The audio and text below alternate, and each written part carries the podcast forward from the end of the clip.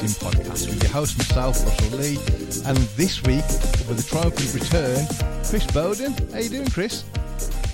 Oh mate, I'm uh, I'm much much better than uh, than I was last week. Sorry I couldn't do it, but my throat was absolutely battered. It's, we battled through, mate. We battled through. That's the main Yeah. thing. Um, you been up to much? Well, I was at the AGM this week, Oh yeah, yeah, yeah. yeah, which you know, as far as segues go, is one of my best. Considering tonight's guest is one of the guys that help organise the BRCA. It is, but before we get Alan on, let me say thank you to the sponsors. So a massive thank you to CML Distribution, Schumacher Racing, and Willspeed, the companies that keep us in every week and throw us some prizes at Christmas. So away you go, Chris. Tell us who we've got from. Well, well, you've already kind of hinted at it. This week we are talking and waiting in the wings is Alan Leighton, who is the BRCA Public Relations Officer and does a lot of stuff with schools that we're going to talk about later on. wonderful. How Hey, are you, Alan, Al? you all right? Evening, everybody. How are you doing? Um, yeah, I'm pretty good. Um, yeah, recovering from the AGM. Um, really good. Um, we had a good attendance for the main AGM and for the sections in the afternoon. Everybody's got their opinion and their view and how things should be done, and sometimes it gets a little bit heated as as as people do because it's competition and. But overall, um, yeah, we had a very positive weekend. Um, it it went pretty well. It was a new venue, um, so uh, it needed to be tried out. We think we may go back there again because it it suits the majority of our memberships. It never suits everybody. Um, we can improve. We can make it better. Um, as always, we we always learn from an AGM or an event like that, and there's always there's always somebody new that's got something to bring to the table and we listen and we take it back and we deliberate it and everything so um, if there wasn't anybody um, that had something to bring to the table or had a concern or, or even had something negative then we'd never progress. So sometimes um, how things come and how things turn out to be something good comes out of it at the end and we, we always try to do the best we can. But you work with people and and sometimes things take a bit longer than planned because everybody wants to be heard. So so yeah so you roll with it and then you work on it and you learn from it and um, i think we always have done we always have done since the brca has been in existence Yeah, I think everybody, like you say, everybody has an opinion, and it is okay to have an opinion. It's okay to have a, a conflicting opinion. Um, I think one of the worries this year was that some of those conflicting opinions would come out a little bit disrespectful. Um, yes and and I'm I'm glad to say that I heard nothing about anybody being too disrespectful or being out of order at the AGM. So it, it was nice to see that, you know, at least we can have a conversation about these differences of opinions rather than an argument. Yeah, I think um, there's a lot of maturity. As I say, the, the BRCA is 50 years young. Um, and we looked around the table. We usually have an executive meeting the day, evening before, and we go through things. We go through our processes. We we look at proposals. Uh, we look at the context. Um, we try and understand the uh, the proposal, the view. Uh, it may be somebody that we know. Um, we we try to understand what they're trying to get across, um, and and sometimes the the process kind of gets in the way what, what what somebody's really trying to ask, and and that's just education. That's just about people that you know for years I've I've been to an exec meeting in, in my early days, you know, and the, you know the, there was two or three hundred people there, uh, and, and maybe sometimes even more. Um, social media's played a big part in people's views today.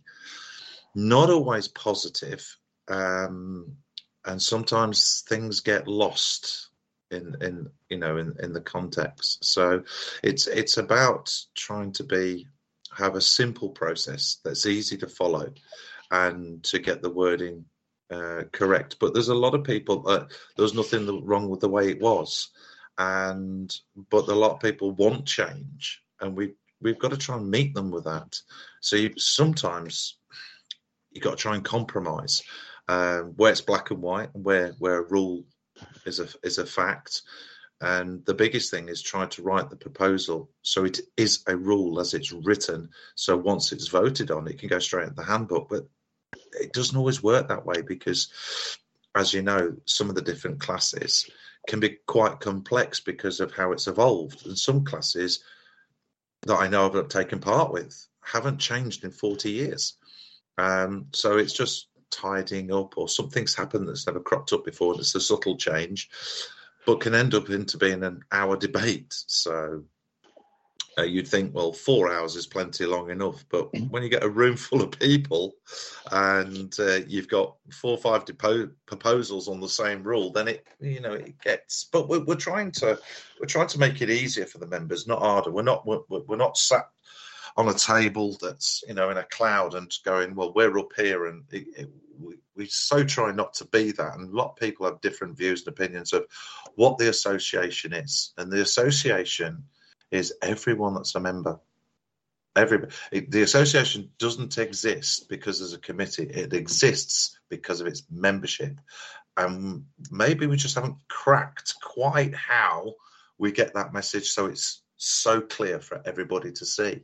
Um, and you've got new people coming in as well, so th- there's a lot to take in. Um, and sometimes it's easy for me to talk about things because I've experienced it, I've lived it, I may have helped create some of it. I haven't, you know, I can't take the credit for, you know, for quite a bit of stuff that goes on um, at the top, if you like. Uh, it, it, takes lots of personalities and people that are with us, no longer with us, that have played their part with that. And I, I just do my bit, basically, um, and just where I think the skill set sits, that's where um, that's where I kick in, and I do help out with other bits and pieces. But it might just be a suggestion. It might just be have we not thought of that? But um, without the membership, we've got nothing to do. So the the association stands still. So it, it it's good that so many people. I think it's it's good that they're vocal. Just sometimes how it's how it's delivered, how it comes across um, we probably need to work on. It's communication and it's education. Um, and when I first started, um, you know, um, if I'm allowed to, I'll say it as it is, I was a pain in the ass because I put like 17 proposals in because I wanted this and wanted that, and this is wrong and that's wrong. And they went, Oh, there's a guy that's got something about him. Let's grab hold of him and make him into something. And there's there's quite a, quite a famous qu- quote. Chris Hardesty says, "Stick with me, and I make you famous." and there I am. So I can't argue with it because yeah. um, without personalities like Chris, uh, George Land, Jim Spencer, uh, Pete Winton, uh, Glyn Ward, um, Mark Jewett, Chris Clark, uh, Dave Spashett, uh, all, all, all these, all Ian Spashett, all these people that would pull me to one side or, or, or, who would stand up to me and go, "Woo, you need to calm down and you need to put it into context. You need to do this, that, and the other." Um, they made me, hopefully, you know, respectable officer that you know I I, I stand behind the the badge, I wear the badge, I believe in the badge. Um, and hopefully I've, I've learned i know i'm i'm a better person for it because i came from a different sport which was very much um, elbows and if you're going to crash take somebody with you and um, and and now i feel part of something that i i have something i have a lot to give back from what i've had out of sport. So but yeah it, it's evolving all the time and and so it should. So just just going back to say about social media and so obviously with that technology taking a big part you also said about um, you know going to agms in the past where there was mm. say 200 people. So oh, did you say there was was a 96 you said there was there this year, this year yeah. which is great numbers for recent events mm-hmm. um, but how can technology help us get back to having those 200 people well, we've had a difficult time, as we've all known and and and, and lived through. so and not being able to do as we would normally run our lives, and that includes hobbies and, and sports and stuff, uh, and our pastimes, and sometimes just to get out of the house. Um, so there's been many there's been many questions I would say over the last seven eight years at least where uh, why can't we vote online? Um, why can't we do this? Why can't we do that? But the technology's there. Uh, what we learned through covid is by having our sectional and exec meetings online we missed that face to face where we could get our point across because sometimes it is your facial expression, expressions, your body language, your mannerisms that says the complete question. And we've had a discussion where we've bought some high tech equipment, where we've had some good meetings with engagement with people who it's too far to travel, they couldn't make it, they couldn't leave work early enough to get to the meetings. And we got the message across and we got the information or the data or whatever but it just wasn't the same as sat around the table. So we've gone back executive wise we're going back to a format that we we tried out pre-covid um, which we think will work better uh, and have a better function. For the members uh, to get out the, there's a couple of things that I'll, I'll come to in my role later on. Um, um, the media side of like so we use we use facebook and facebook's so easy to use even if it's a dated platform. It is it's quick and easy. And so therefore people it's second nature to post or respond to a post and have a view and have an opinion. And you know there's there's i'm guessing now there'll, be a saying for the next hundred years you should never have an argument by text because you don't get the full picture of the argument. You just end up in a big rant, and uh, and that's that's the downside of technology. I think people are they think before they speak. When it's face to face, you get a more realistic reaction. Um, and so it's difficult to say, well, we'll just do the AGM online. And you could get people, and I've done I've done this in the past in other online uh, engagements where it's running in the background and you only pay attention to the bit that you want to. Yeah. And I think if you attend, I think if you attend an AGM, I think as a member, your loyalty is there. You want to see change or you want to instill consistency. Um, you you hear everything that's to be heard in the room, and then you you can make a decision. Um, and I know, oh, AGMs are so out of date. Well, can't just do online? Well, I can't just vote for white one or one? But the thing is, it's all right for voting for, you know, I want pink wheels or red spots. But there's we have one of the highest membership um, that we've had in a very long time. We're, we're 8,300 members strong. Yeah. That's a big number. When I came into this role, I had a target of 10,000 and I got close once but that took a lot of doing. To to have that high figure, and what I mean is, why haven't we got more? But a high figure because for years we sat at about six and a half, seven thousand, and average between 170 and 230 clubs. Uh, to hit 8,300 members after what we've all been through, and really we've only just about got a full season in if you take in the outdoor as well as the indoor. Yeah. Uh, and a lot of people still only join their membership in March for the summer season. Um, I think that's a real positive. And the fact that I haven't been able to do shows and events and, and go out there to the public that don't know about us, I think something is working. And the concept of that, the numbers were higher at the AGM because people have come back, or we've got, and we've definitely got new faces, we've got new members. They've they've got something to say, they've got something to offer. So I think by having a venue that can cater for that and them in the room all together, I think is a good thing. Um, and maybe if it's aired online, um, is good. I think the voting uh, online is a bit tricky tech wise, and don't you know, don't quote me on that. I believe it can be done. Um, I'm not aware of our uh, tech level that it can be done. Um, I don't know.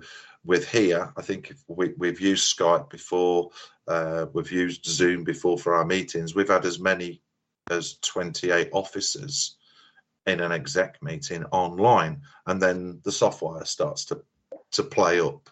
Um, but the tech guys, the guys that know, you know, this this this sort of resource, know the stuff, they, and they know where to get the answers if they don't know. Uh, which isn't me, as you can tell by how long it took me to get logged in and sorted.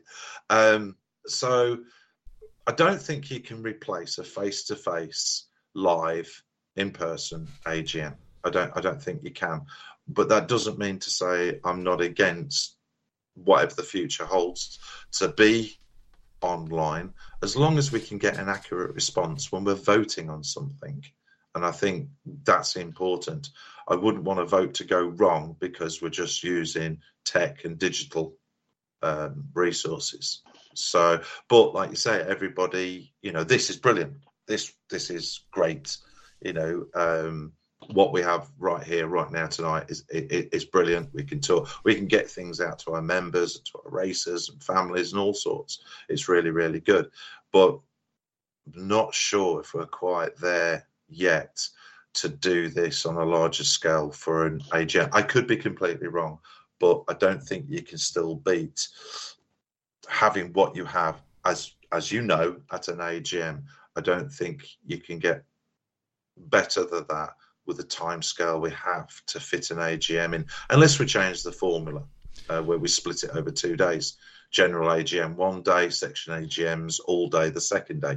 I, it depends on the section, depends on the members. So, yeah, I mean, I know we had quite a, a lengthy meeting in the the tenth off road, um, and I think, like you say, sometimes you know there is that hashing it out in person where you do get people you don't get keyboard warriors. Um, but i'm i am conflicted because i think it, it, would be good to have the views. Mm. and especially in this day and age where you know travel costs fuel costs they are expensive. Absolutely. Yes. Some people and i think are we missing out on something like let's for example take the scottish region mm-hmm. they've probably got four or five people up there with really, really good opinions, really, yes. really good points, and a lot to offer the general community for us. Yet, because it might cost them 150 to 200 pound in fuel, mm-hmm. they they tend to not not come down. So they don't feel and like even, they're heard. Yeah, and yeah. even if they have put a proposal in, if they're not there to maybe explain it a little better, as we know, when a proposal's put in, if you're in the room, you get the you get the option to sort of to explain why you believe that proposal is is a good one. If they're not there, they lose that option, and it's only taken on the basis of what's written in black and white. Yeah, uh, absolutely. Um, I mean, we could look at different formats um, sometimes oh, let's get it done, get it all done on one day, and I'm all for hearing everybody as long as it takes. Um, sometimes I've been like I've been known to talk quite a bit because I'm very proud of what we do. I believe the members should hear everything, the whole story. We should be should be completely transparent, and sometimes I might talk a bit and if you've been to an AGM when I've had my presentation, it can go on for a bit. But I've got evidence to show for the money that's been spent for the budget that I have. This is what I've done. This is where we've gone, and this is how we've done it. Um, because I, I, believe it's important. But that's just me and my role. Um, so for like you say the scottish region. Yeah it's very different. Lots of parts of the country it, it's expensive and it's dear uh, you know it's it's it takes time and energy and people have got families and other things to do as well. Um i mean maybe the it's always been set at the same date or there or thereabouts and that's a, a traditional thing but i think that fits into the the sections of their racing the end of the summer season and there's not as many sections racing in the winter so it kind of doesn't affect and hold up the members' racing, which is important. Um, it's possible that maybe the exec meeting is done on the Saturday. Uh, sorry, the the the general AGM is done on the Saturday, and and it's live. Uh, sorry, it, it's aired live, streamed live, and maybe we allow more time on the Sunday for the sections to uh, to do theirs um, live also. But the thing with the sections is what we're trying to get across. Quite a few sections didn't want to come to the main main AGM. They wanted their own because they were losing numbers for their own sectional AGMs. So we tried to create and let them have the um, the control of running their AGMs, the section AGMs, when they chose, as near to the end of their season. The last time I did a section AGM when I was chairman, we did it a bit early, but the venue and the members it, it suited the members, which was important.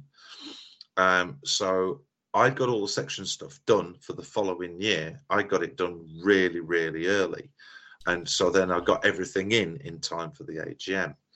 Um, but we weren't doing it live, so if you weren't there, like you say, you don't get to, to hear the, the whole picture, the, the whole story and the whole picture.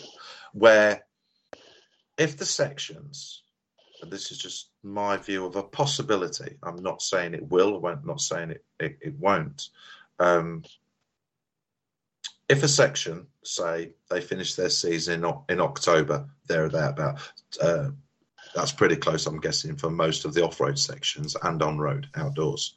So, say if they had their exec meeting, so say touring cars are having theirs, maybe on a Saturday evening when everybody's at a national, because that's when you're going to get the most numbers, and that's that's what the, the, their AGM's about. It's about their rules and, and their their views and proposals and everything for their racing at a national, and a lot of them have done it, and and it's and it's worked quite well. And you know, if there's been any expenses, the BRCA have, have covered that for them to to help them.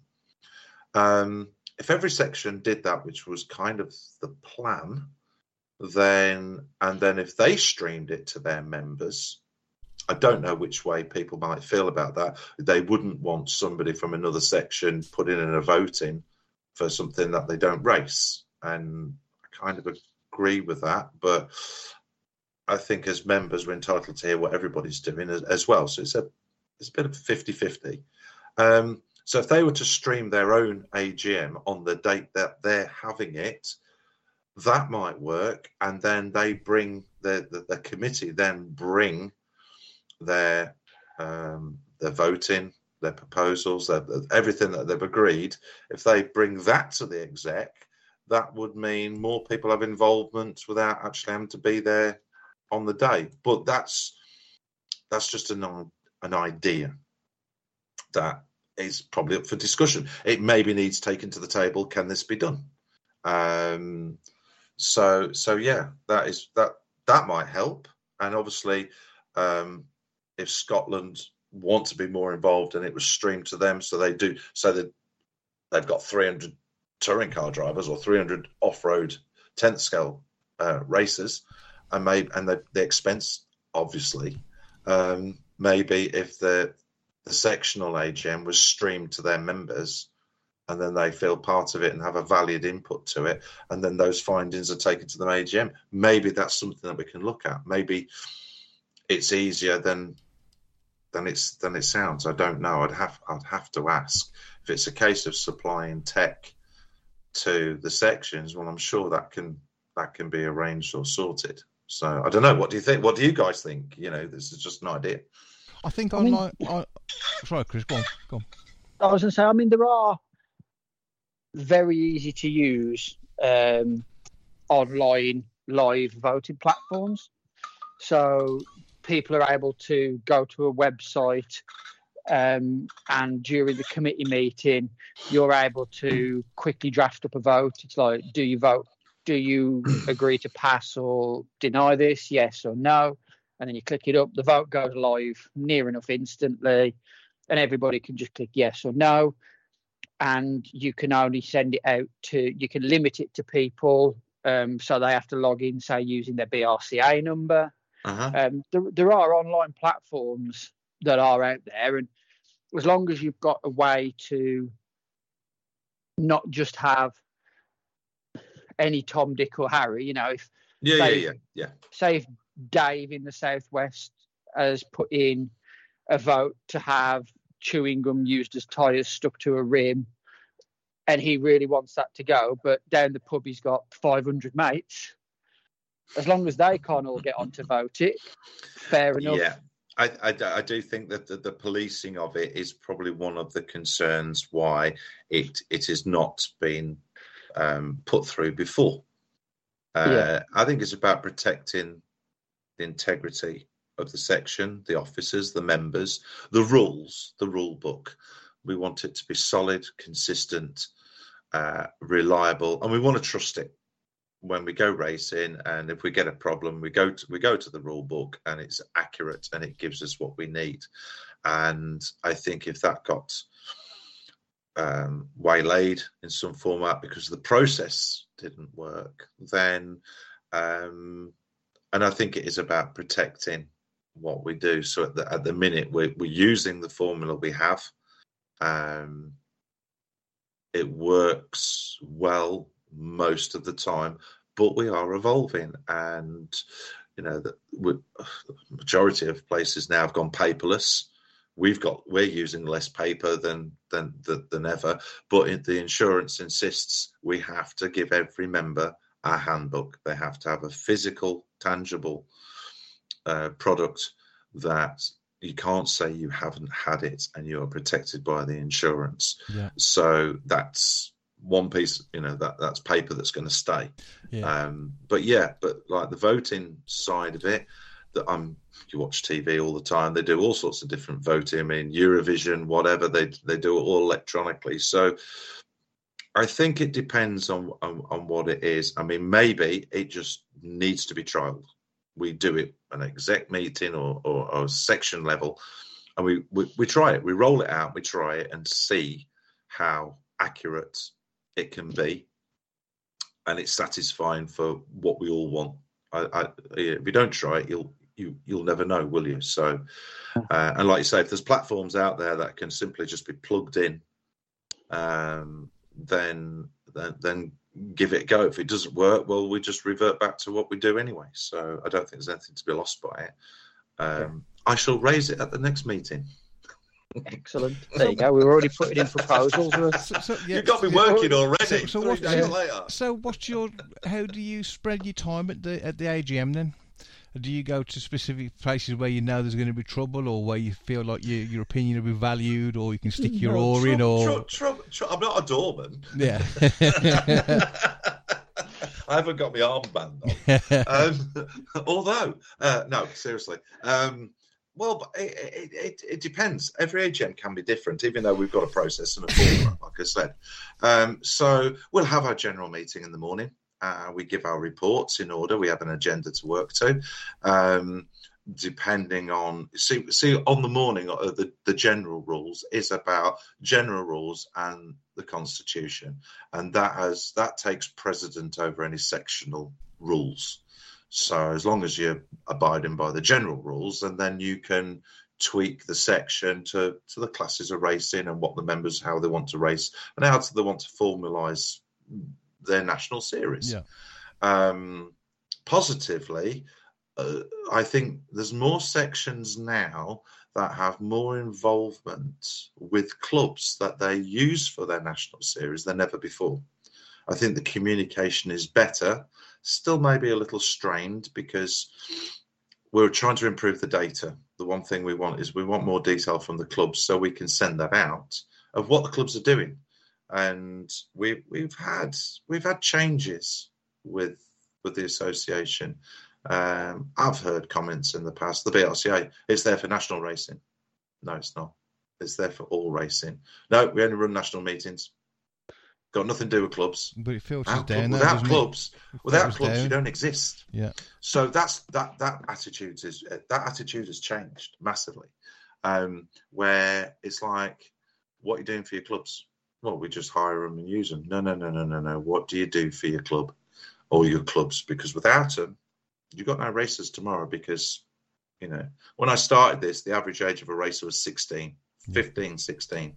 Now the average age of a racer is 35. Yeah, exactly the same people listening to these podcasts. Hi guys, Yeah. you're all special to every one of us.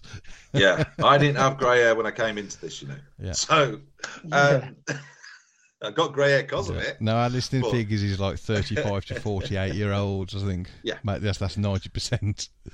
Yeah, Yeah. and and and I, I get quite passionate of like, what what what am I going to leave when I step down? What when I'm I, I feel that I'm too old for this, and I don't not, not so much physically, but when my my views aren't as up to speed, and, and I've had an interesting conversation with young people in work today in college, and the things that they use, and we, we was talking about apps and communication because I'm I'm teaching employability.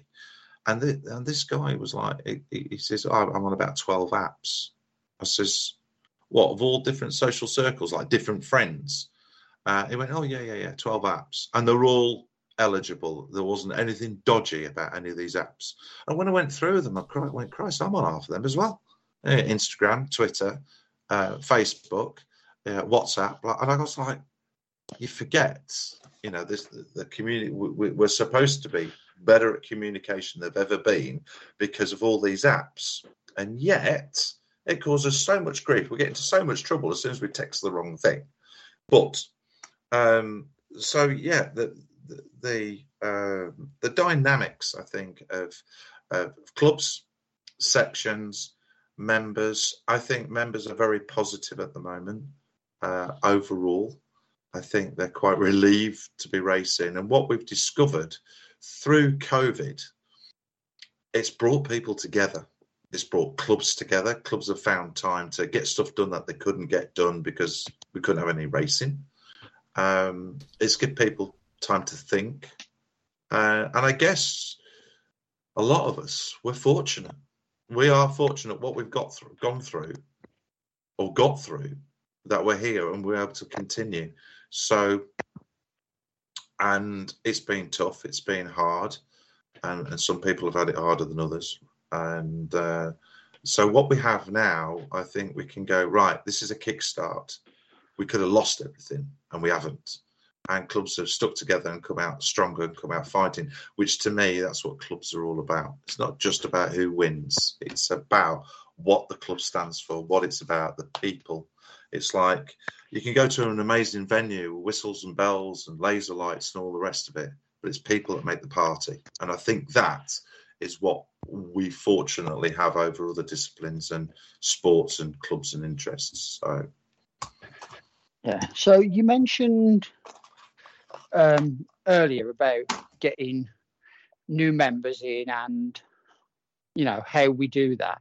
Now Mhm. you're the perfect guy for that. That's your role within the BRCA. So how do you go about doing that? And when you do the events that you are going to, what's the what's the uptake on memberships like? Uh, do you have a, a tangible like way that you know about it? Like who's actually joined because of that event? a few years ago, when I started doing this, I was given freedom to. I I I, I spent a lot of time doing a lot of uh, go and do a recce, go look at a show that we used to go to. I'll do um, Mike Chilvers, who um, I carried on from, was really good. He'd go out there, wind, rain, or snow, and he'd go out there with his stand, and he he, he you know he would fly the flag and he was brilliant. And and I admired him for his way of doing it. And and and he would sit and talk to me, and um, and he he was considering retiring, and he said, "You'd be good at this." And I'm like, "Why?" He says, "Because you never stop promoting." So when I was a, a chairman of twelfth, I'd promote it, I'd boost it, I'd talk about it. I, I I had the passion and the drive. Come and join my section. Come and take this up. It's really good. We have a really good fun. We have a great weekend. We have a good all of that. And I think that just naturally, I just evolved from that as a chairman to like, well, maybe I can do it for all the sections. Maybe I can do it for the association. So when I first took it on, it's like, I need to find my feet. I need to put me into it rather than just taking something that already exists and rolling with it.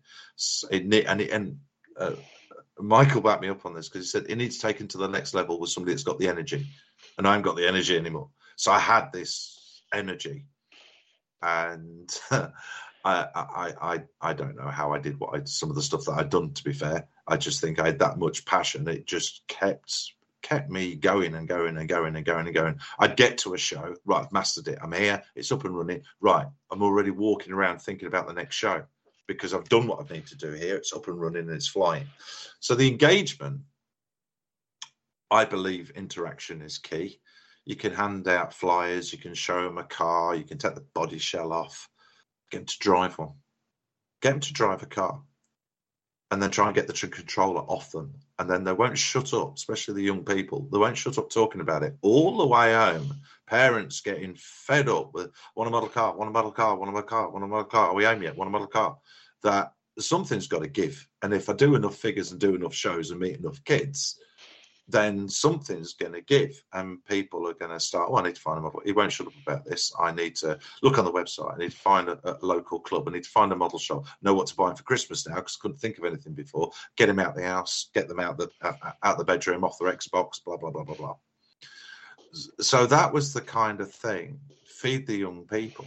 What i learned over time and was it's got to be as easy and as accessible for the parent to take the child. And that's when I kind of, am I going to do that? So then switching the, the interaction to uh, include the parents more when we're at a show, when we're live somewhere. Uh, have a couple of people more on the stand. So, you know, we've got an age range, uh, we've got a balance personality. Um, so, and that worked. That worked really, really well. So we'd have, you know, a family come on the stand. You know, the kids are going to have a go with the cars, and then, but what you want is you want the parents to see. And so many times, if I could have filmed everything, I'd have miles of film. didn't know they were any good at that. Never seen them do that before. Didn't know they could do that. And they were whizzing around the track having great fun showing that they've got talent and ability that the parents didn't know about. And that's what I kind of, right, sold them. Here's the book, here's the clubs, look on the map here. There's a club only 15 minutes away from you, blah, blah, blah, blah. So that's what I kind of sold. We did all sorts. We did competitions, um, we did giveaway prizes. Uh, we had a couple of, of, of people that won a complete package. Thank you to to CML and Schumacher and and and, and everybody and and they turned up at the next show, which we invited a club to take part in, as a racer, and took part in that meeting, and is still racing today. Um, the the gentleman, if his name forgets me, so please forgive me. He had a stand um, selling selling spares at Worksop.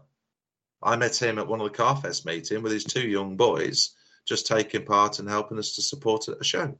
He's now uh, Sam Sam. Sam Mughal.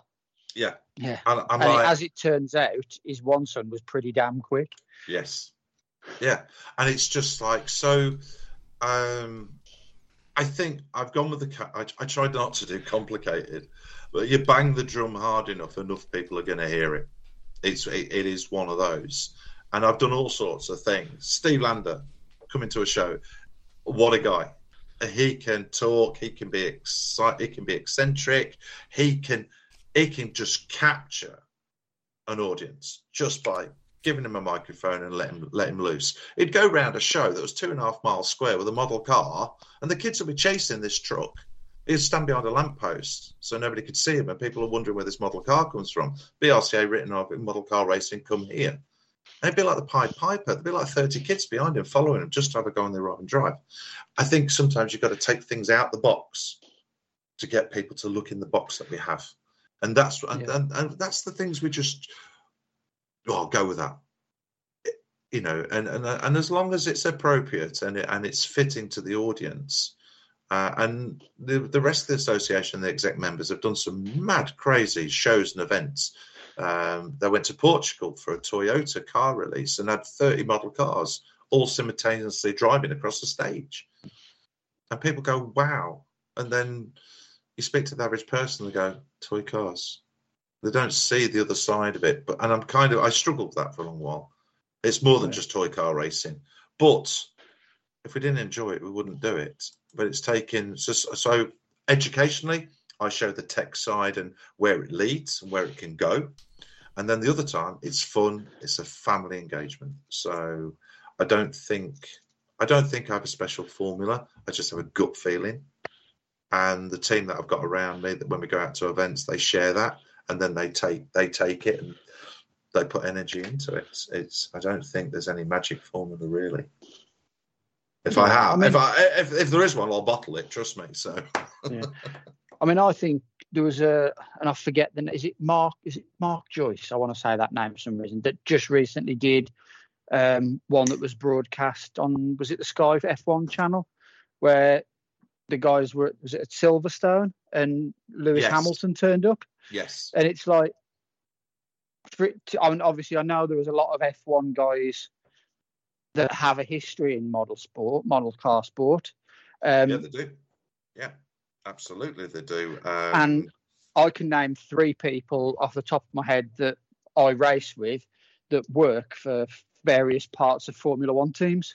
Yeah, absolutely. It has Yeah. its um, model car, radio controlled model car racing has its place in so many different um, areas.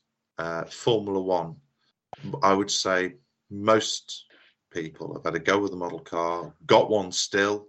Uh, Adrian Newey, um, I think he still plays with the model car from time to time.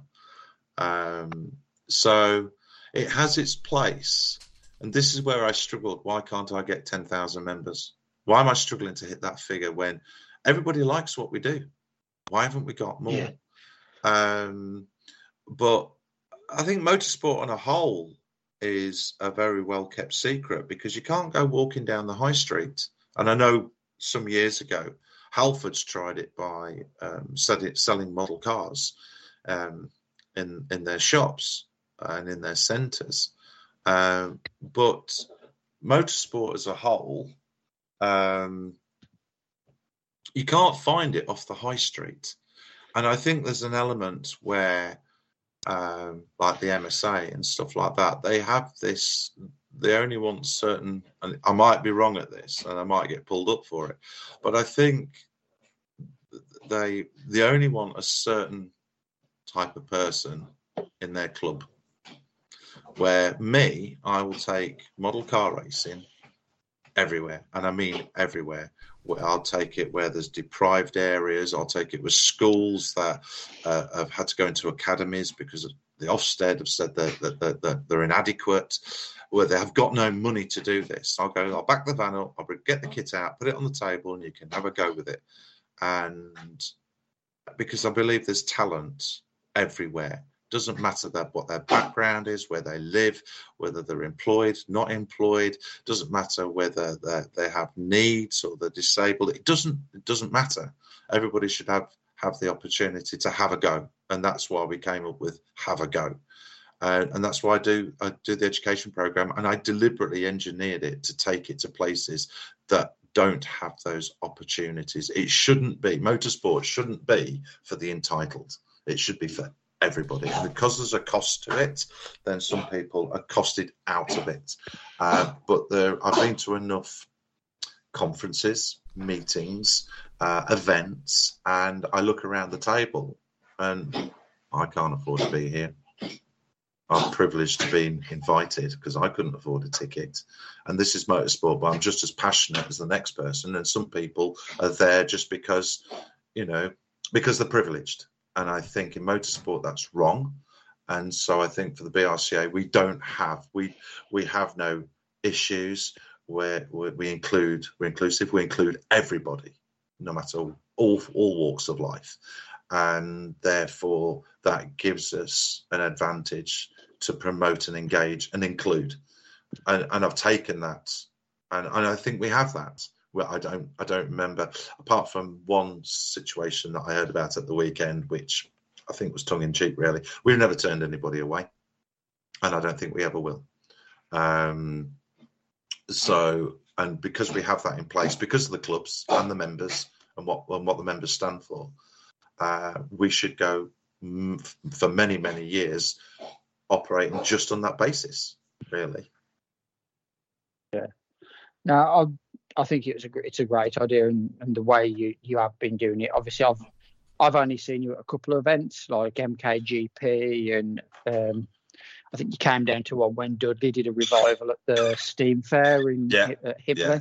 Yeah, good. So- I enjoyed them. Really good. But the one thing I did see was um, this year I visited um, France for the Grand Prix for the French Grand Prix, Okay. and the French equivalent of the BRCA yeah. had a big, massive eight track at the F1. Mm. And they'd got whatever the French equivalent of like the FTXs are and stuff, that that kind of sort of not quite a racer, but a really good quality basher. Mhm. Um, and they were letting people have a go. And um, the queues were were absolutely massive. Now, Yeah, obviously, I bumped into a couple of people I knew there. Yeah. They were massive. There was a wait, you know, not going to lie, I did a bit of a Holly and Phil and spoke to some people that I knew, and I got my boys to go without having to queue. a As you Holly- do. A Holly and Phil, As I you love do. it. yeah. You know, Brilliant. a bit of a Holly, bit of a Holly and Phil, but um,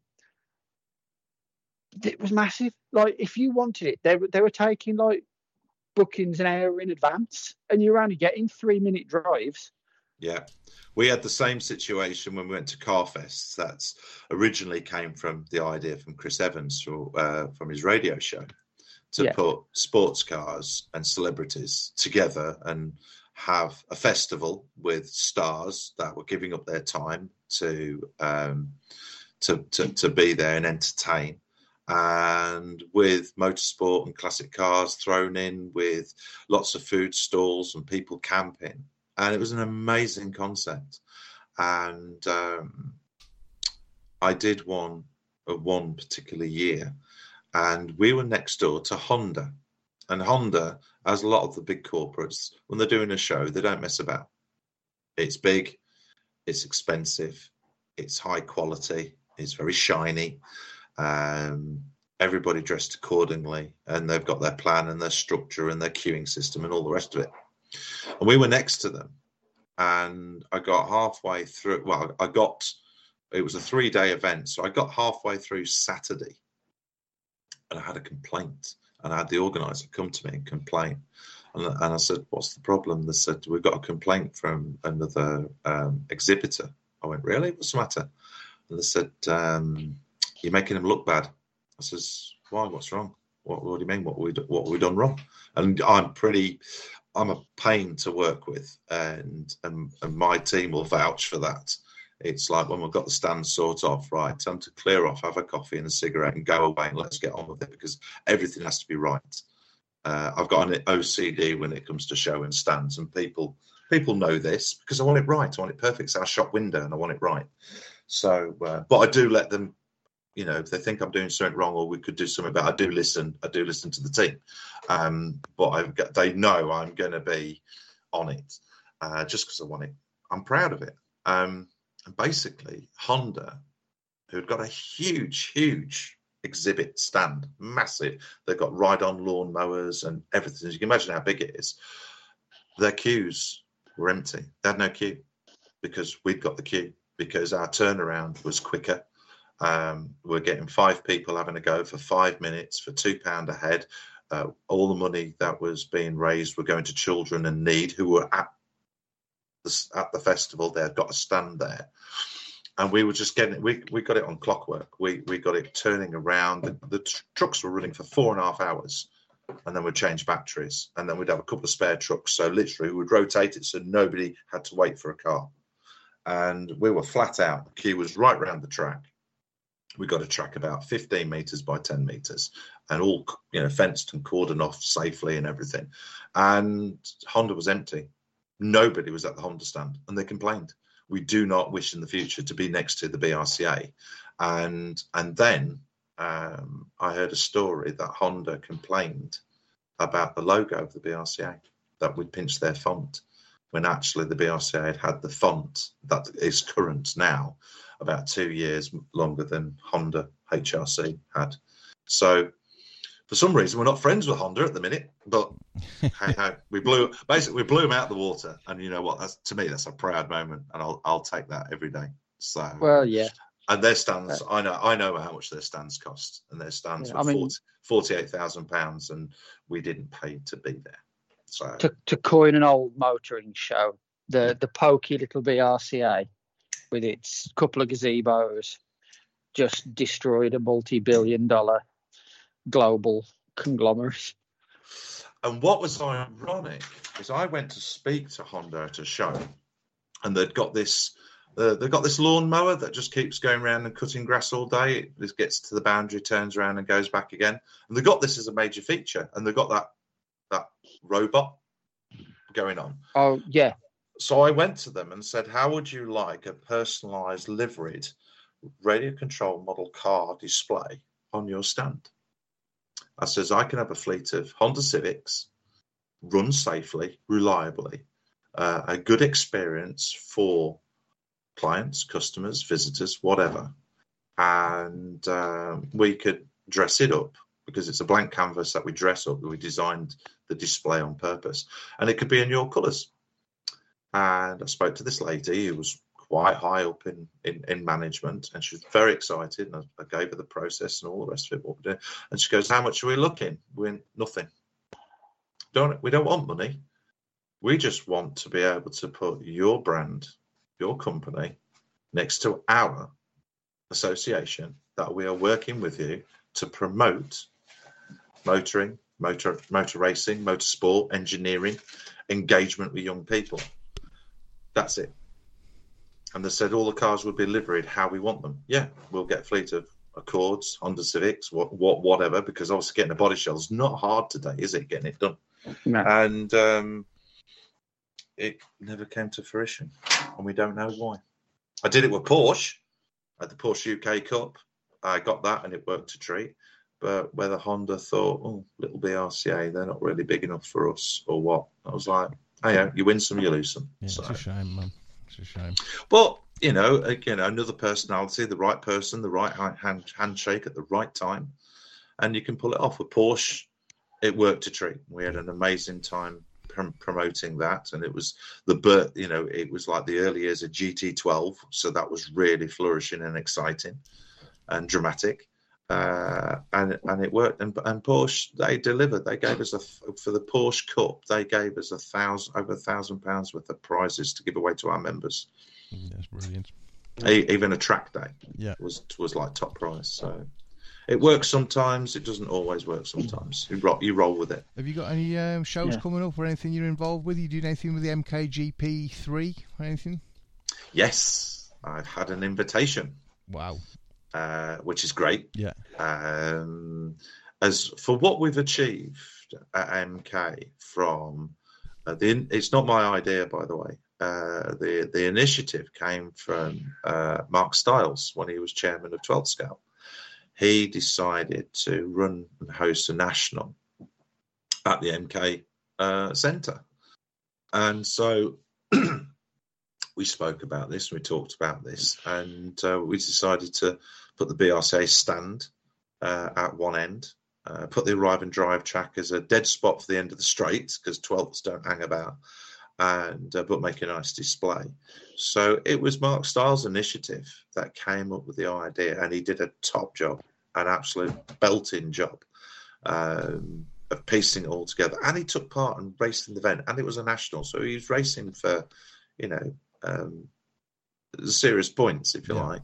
And he just took it in his stride, and he sorted out hotels. He he, he, he, was a machine. He was brilliant, amazing. Um, and uh, and he also is in Formula One, you know, as as a professional. Um, he invited me to a family day at Renault, and I took the model cars there and helped out there. Uh, so great advocate for, for what we do and what we're about, and hasn't forgotten his roots, and I don't think he ever will, No. which is brilliant. So to take MK from what it was initially to host uh, a 12th Worlds, a GT12 Worlds, to have um, an off-road um, event, and now to have another one. Uh, and I always had that kind of oh, off-road, even though I've, I've been circuit for the majority of my racing. an off-road spe- spectacle in front of a crowd that pull in 28,000 over three days. Off-roads, you know, a buggies jumping over jumps and ramps and stuff like that, and, and the crowd just going mental. I think is it's the ultimate. I believe, uh, and, and this is nothing against 12th or touring cars or anything like that at all. It's just when you've got that built in extra wow factor that people do every weekend as members and you can bring it to a crowd, I don't think it gets any better. I really don't. Yeah. I think the thing with off road tent buggies, it encompasses a bit of all of the best from all of the other um, classes in one way or another you know, I mean, we may not be as fast around the corner as an LMP or a touring mm. car, mm-hmm. but you know, we can we still we can still shift. There's a turn of pace in them. Oh, it's no um, hanging about, definitely. But then you've got the jumps like in eight. Um, you've yeah. got probably, in terms of classes, is two wheel drive buggy arguably the cheapest to get into.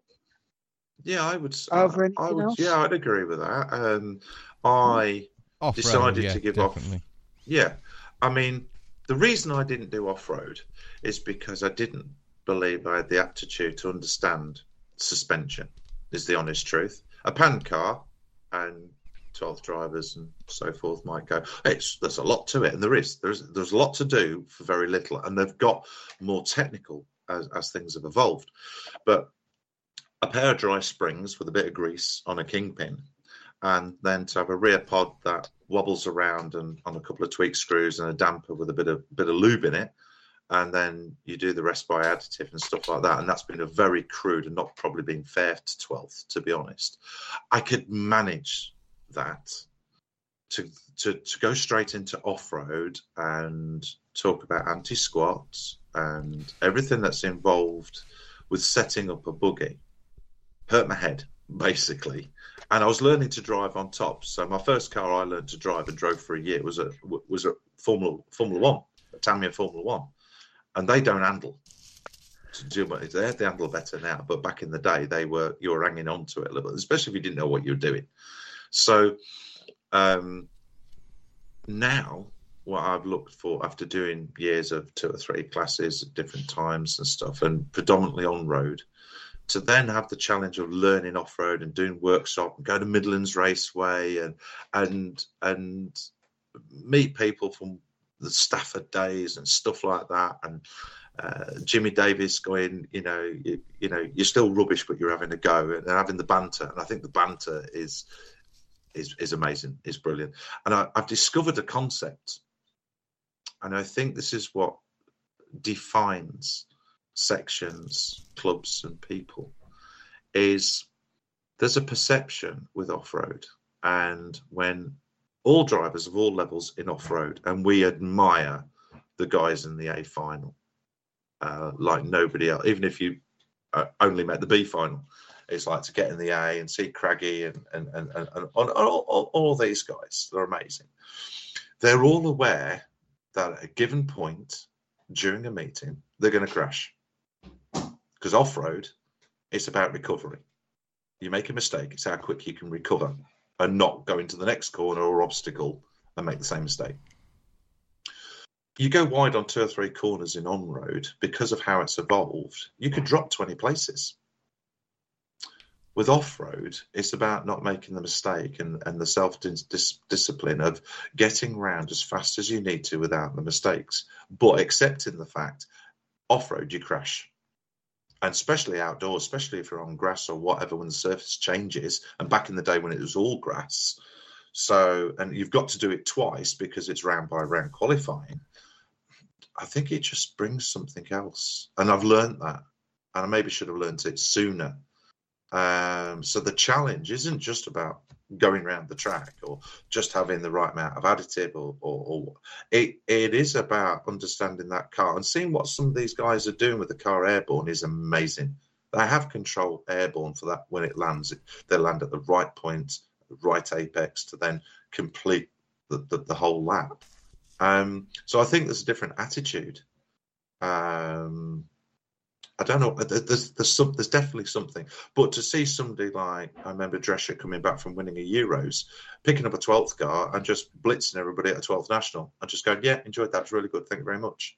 I mean, like that's like it's like wow. And then Dave Spashic's like looking at him, going, wow, yeah. And I think I think there's only the late Phil Davis that's actually held an off-road and an on-road European title in the same year, I believe. Yeah. That is, it's like whoa, you know, that is that's that's amazing. That you know, but to have the aptitude to set a car up and and and, and, and oh, the the complete package, the all rounder. Um, and I'm not saying uh, you know um, other drivers are doing it now, mixing classes and stuff. Uh, I think there's a difference between yeah, I'm okay, yeah, I'm good, yeah, I'm doing pretty well, and then there's whoa, that next level, and that needs to be showcased. That needs to be out there for the public to to, to see and witness. And when you see it live, um, it's something else, and yeah. that that has to be captured. And I think that's what MK does, and, and I'm fortunate to to be a part of that. Are you going to be doing um, we always call it arrive and drive. I don't think that's what you call it. Is it when you when the, let the public have, have a go. The have a go section. That's arrive and yeah, yeah, we call it arrive and yeah, drive. Yeah, uh, I think it's it's apt. A lot of people say, "Oh, arrive and drive, have a go." Um, arrive and drive's known throughout, you know, indoor corporate karting. Yeah, uh, uh, you know, as a as a entertainment. Um, so yeah, why not adopt it? That's uh, arrive and drive, come and have a go, and see what you think, see if you like it. And most people do. A lot. I have I have learned when the kids are on the track, young people, children, um, they're going round and sometimes, and I have seen them grabbing hold of the railings and parents trying to drag them off, and it's like you know, and it's like, well, stop him crying, go to the go to the shop and buy him a car. Um, you know, please now. Um, here's a membership form, and and then when the children aren't there, that's when you get the adults come and have a go. Yeah. The adults perceive that they're no good at it and they'll not go out there. But sometimes you'll get, you know, I've had mums and daughters, fathers and sons have a go together. But predominantly the parents will, or the adults will, they look at it as, as, as, as a young person, children's activity. But when you get them to have a go themselves, ooh, it gets it can get competitive. But um, so um, so yeah, I, I, have a classic photograph. Um, there's a the, the, motor National Motor Museum at Gaydon in Warwickshire. I've done quite a lot of activities and events for them there, school events as well, even a Saturday club I ran throughout the summer holidays, uh, building and designing radio control model cars. Loved it. I, I had like two sessions a day on a Saturday for 10 weeks. And then we had a big, big race meeting at the end. When the children all went home, there was a couple of retired people that were just out for a day looking around the cars. And my track was behind where all the Morris Minors were positioned in, in, in the museum. And I'd got a fleet of of beautifully sprayed up by Phil Brooks, who's who's you know we have got some amazing paint sprayers in, in our in our hobby. We really have. Uh, he'd done me a fleet of Morris Minors, and he even did me a Woody.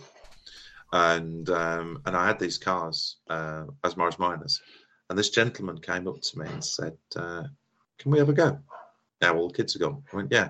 So husband and wife celebrating their 60th wedding anniversary, visiting the museum, sat there and drove these radio control model car Morris Minors around the track. Hmm.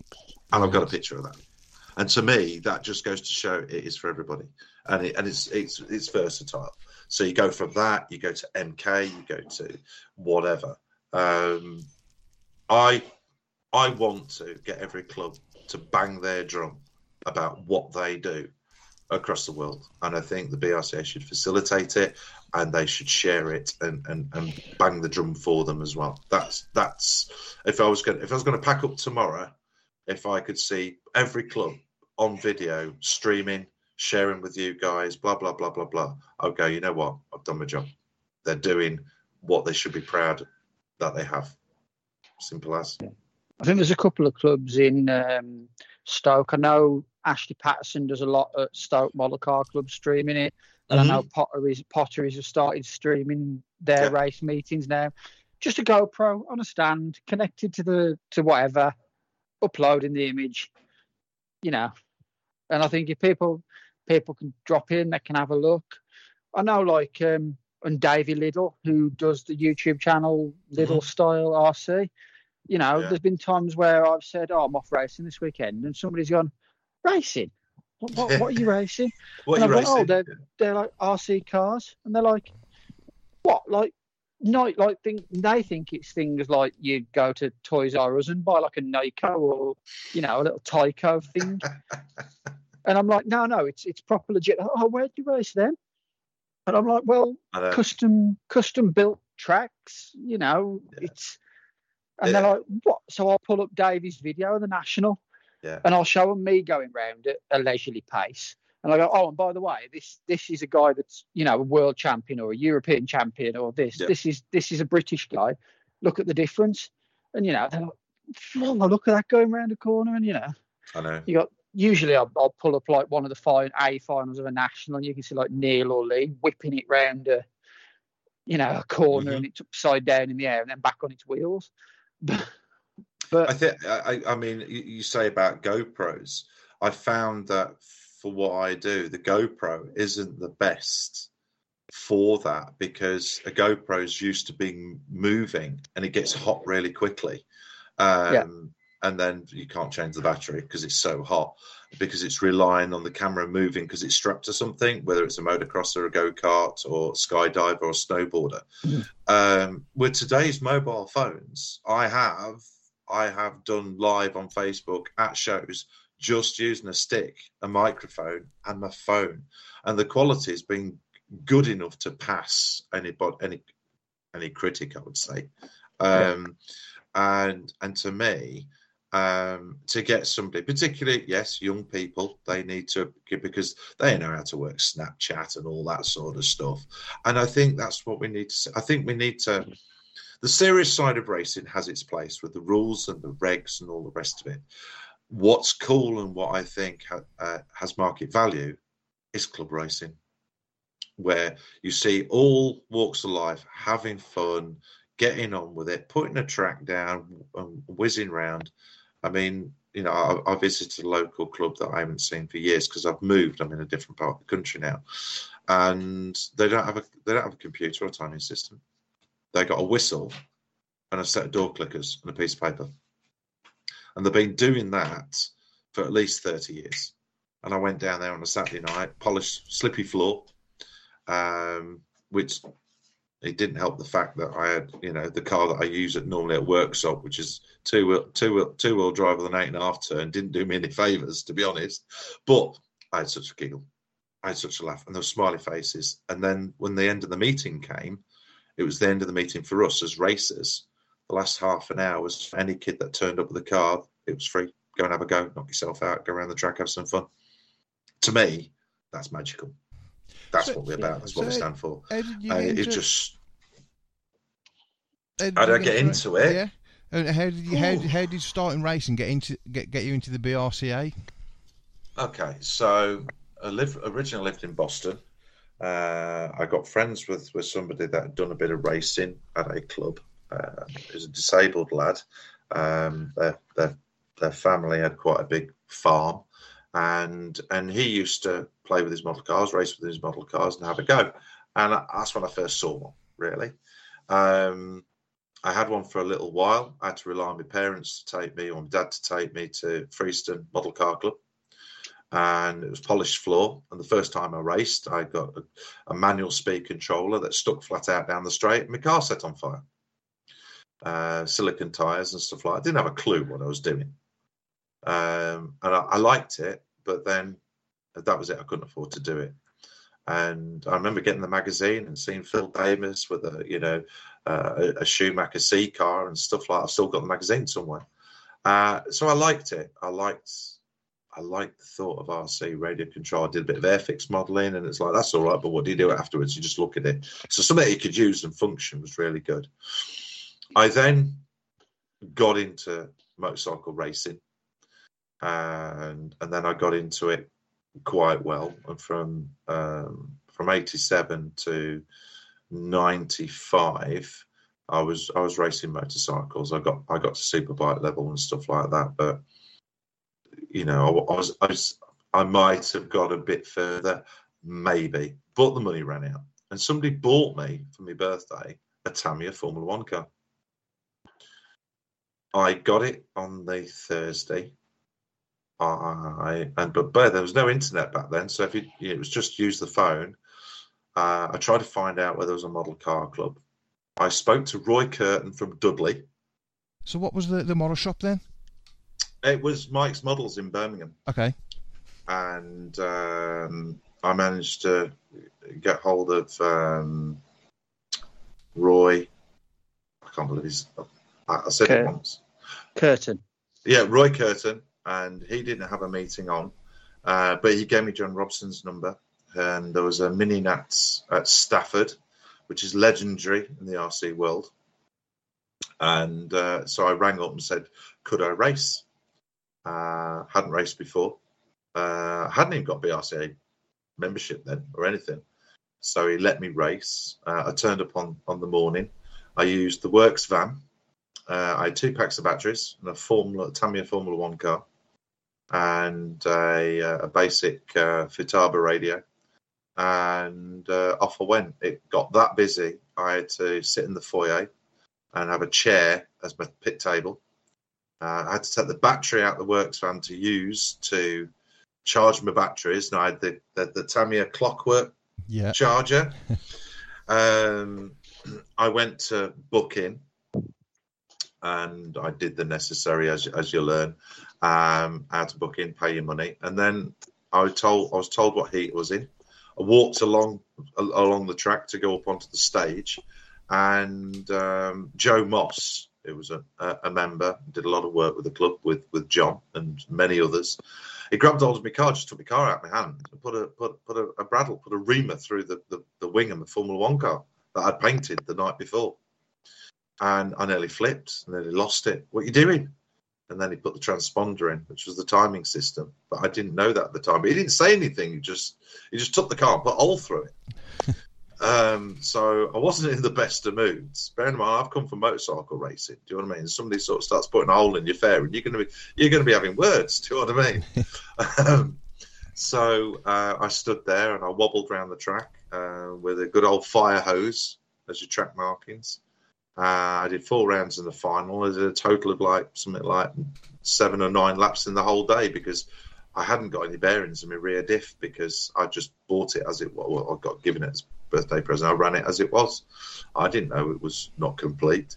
So that was my baptism of RC racing. Made a few friends and I was hooked. And I joined Dudley Model Car Club and uh, I practiced.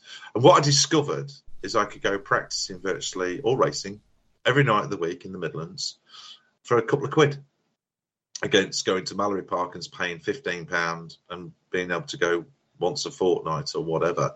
I could practice way quicker, and my motorcycling days, cost wise, was coming to an end. Uh, so I went everywhere. I went to Burton Buggy Club. I went to Tamworth, uh, Stafford. Um, I used to leave work at half past four to get to Stafford on time so I could race. I went to Dudley. I went to Central Model Car Club. Um, so I was going everywhere I could just to practice every night of the week. I was going, and then uh, a guy called Kim Jordan uh, took me to Ashby, and I met people like uh, John T. Walkerton and Fred Atfield and Wayne Parker and, and all these guys. And I raced outdoors, never seen Ashby before. I raced on tarmac. It was absolutely rubbish. Um, and I'd bought a Tamiya Can-Am car. So it looked like a Pro 10, got the bodywork on it. And I had to go with that afterwards. And um, I found I could drive because the car had grip. So, uh, and John T. Walkerton lent me a Pro 10 car.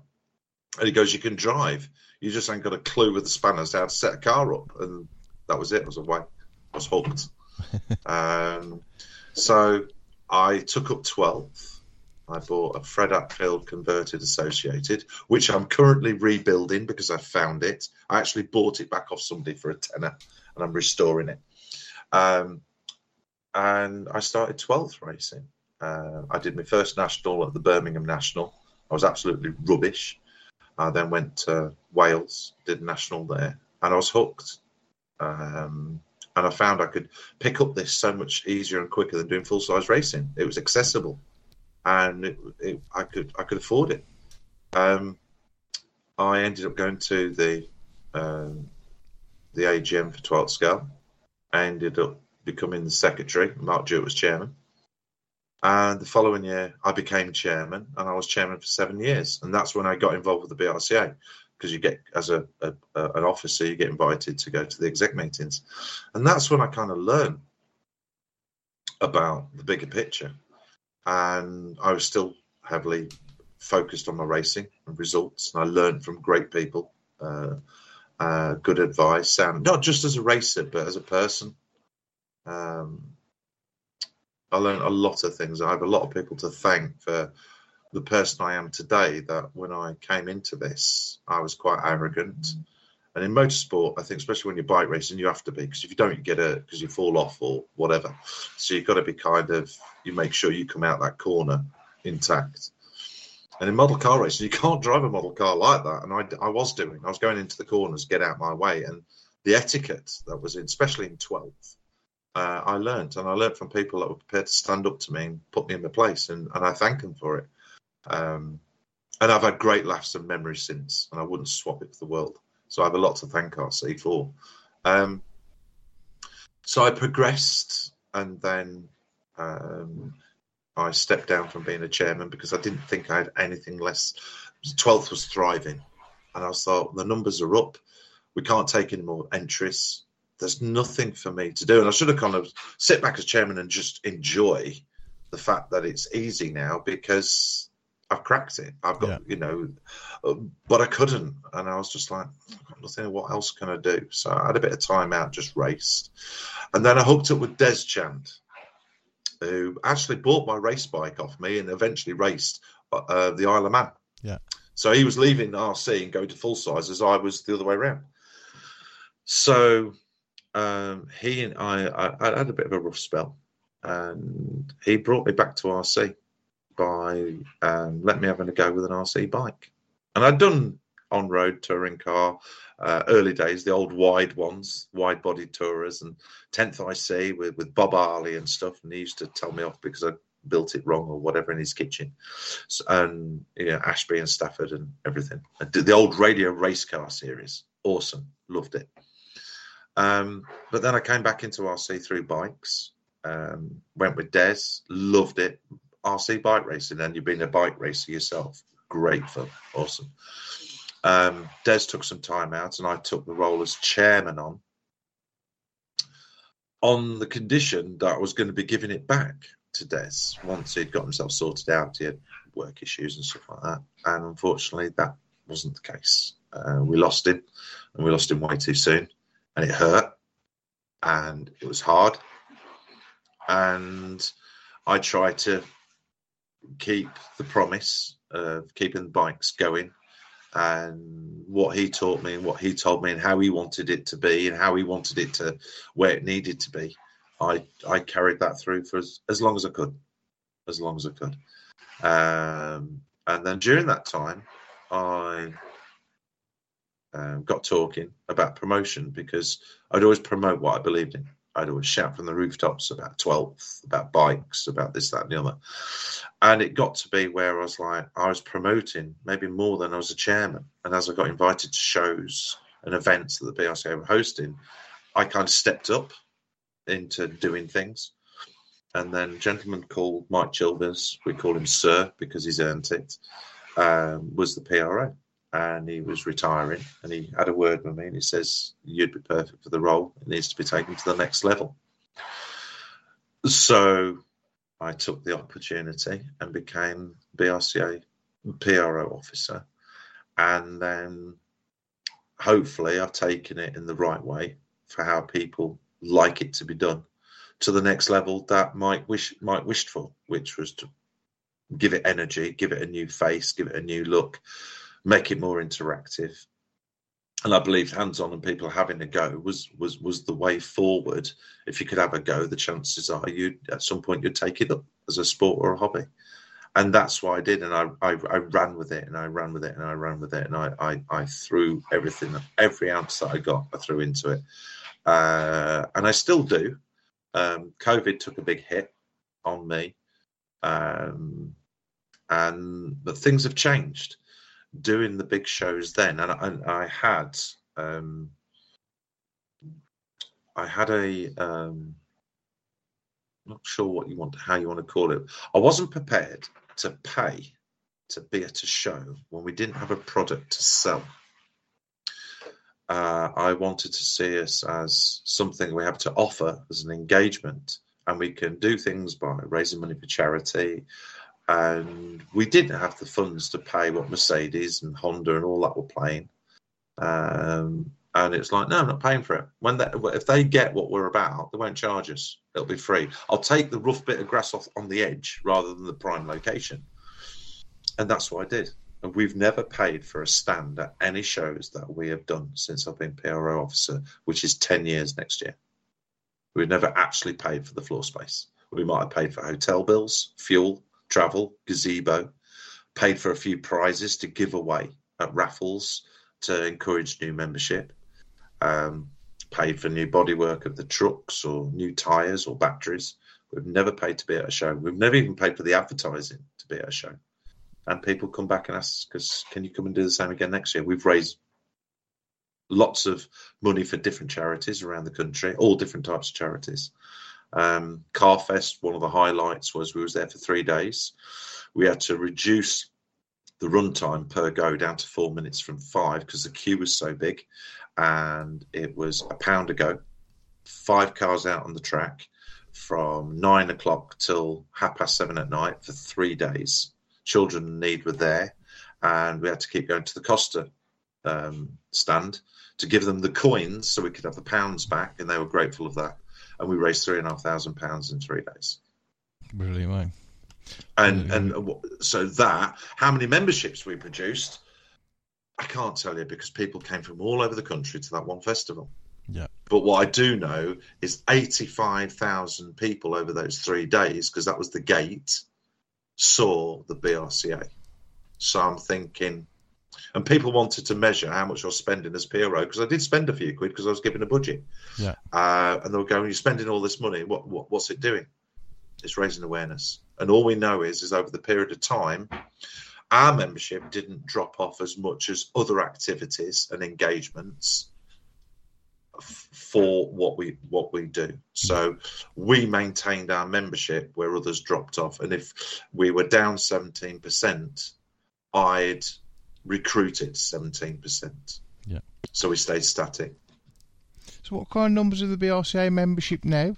Because um, it always used to be around 8,000, didn't it? You said last time we spoke where old pe- people leave and then people come back or new members join. So where are they now with figures wise? Really good. Yeah. Um, I'm slightly surprised. Um, at first, I was like, oh, I had a, a, a little sort of, oh right, okay.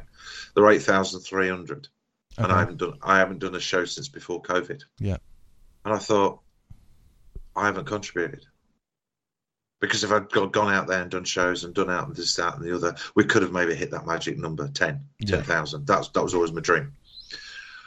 What I think's happened and I'm really pleased about it. Although I haven't been as engaging for several several reasons, you know, the the move over here, the reasons why, and all the rest of it. I haven't been as as active, and everybody's been great in supporting me and allowing me the time off, time off without losing my position or post, which is nice. It's great uh, in the sense that I have that support. Um, I don't see myself as any better than anybody else as a volunteer or an officer. I'm just part the gearbox. That's it.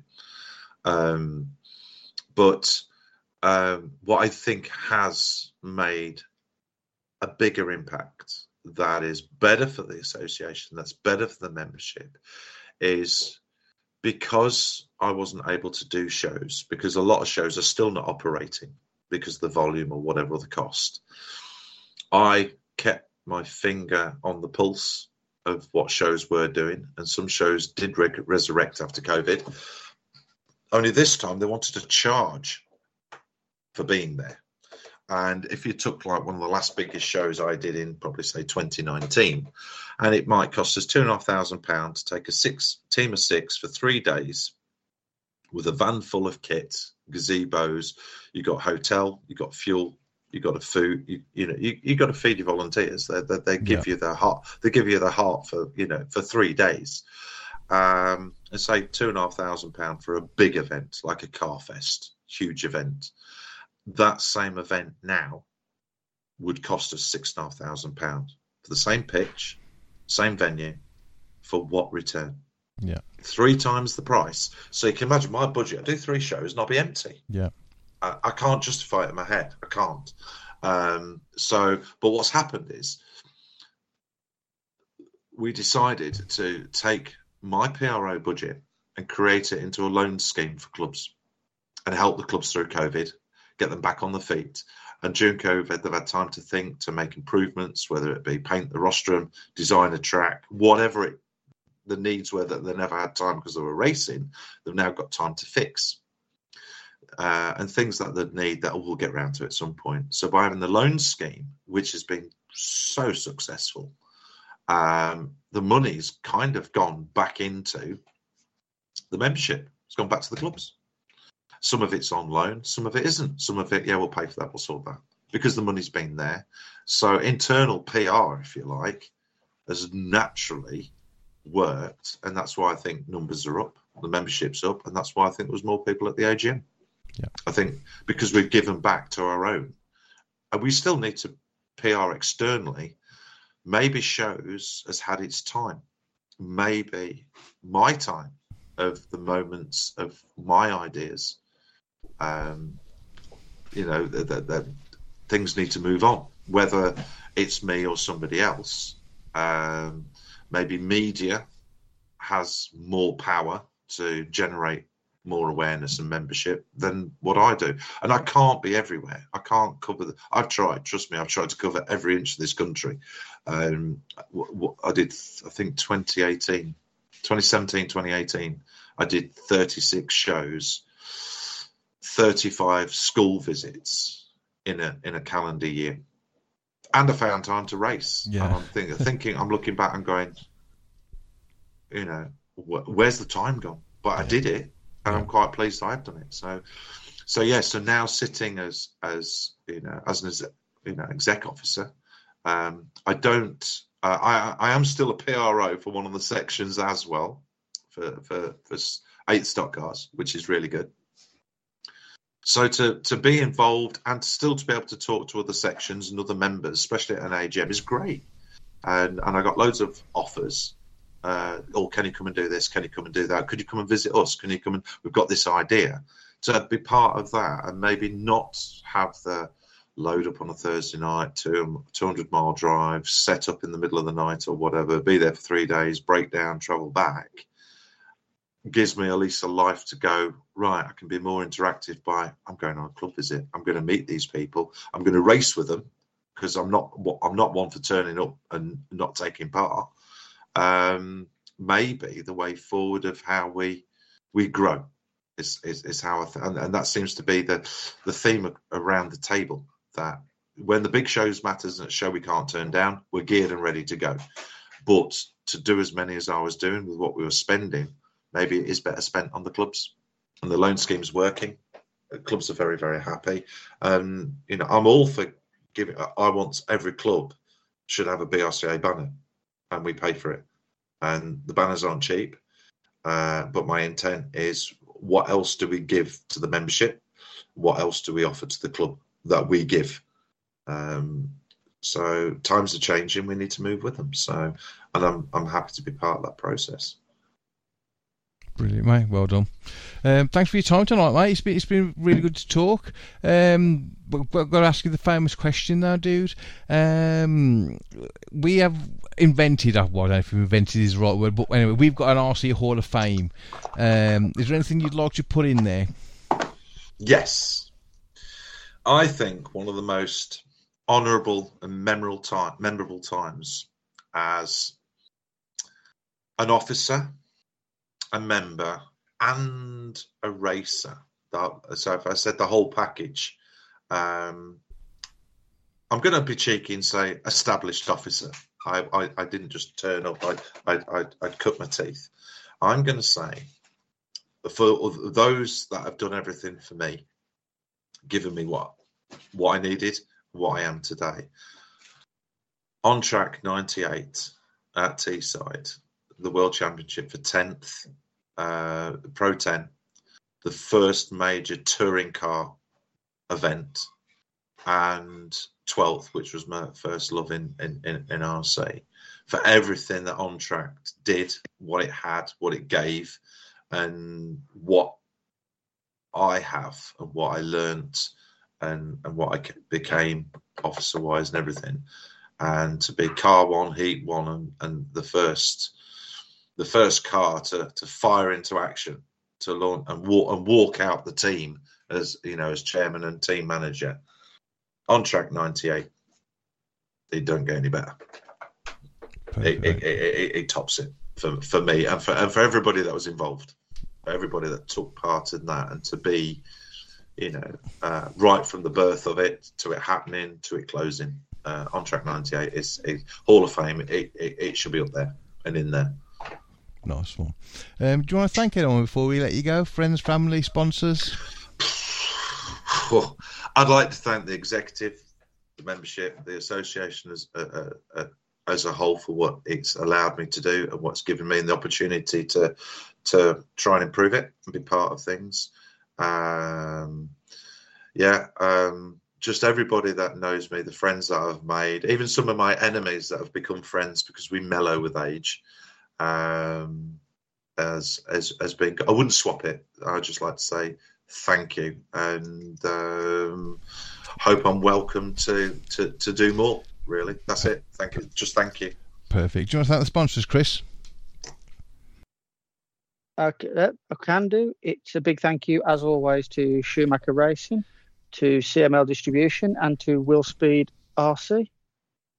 Perfect. And I'll say thank you to the listeners, guys. Thank you very much for getting involved with our Car Crash for podcast that we lovingly produce for you every week. Don't forget to like and share. If you do like and share, you're in with a chance of winning a prize at Christmas with our special um, Christmas guest. So that's it, Chris. See you soon, buddy. Hopefully. Um, we'll have both raced this weekend and we'll have something to talk about next week. Um, and Al- Alan, thanks for coming on, mate. You've been epic. Thank you very much. Really impressed. Top work, guys. Keep keep going. And uh, anytime you want any help, just uh, you know where I am. You know where to find me. Cheers, buddy. See you later. Cheers, buddy. Thank you. Bye. Bye.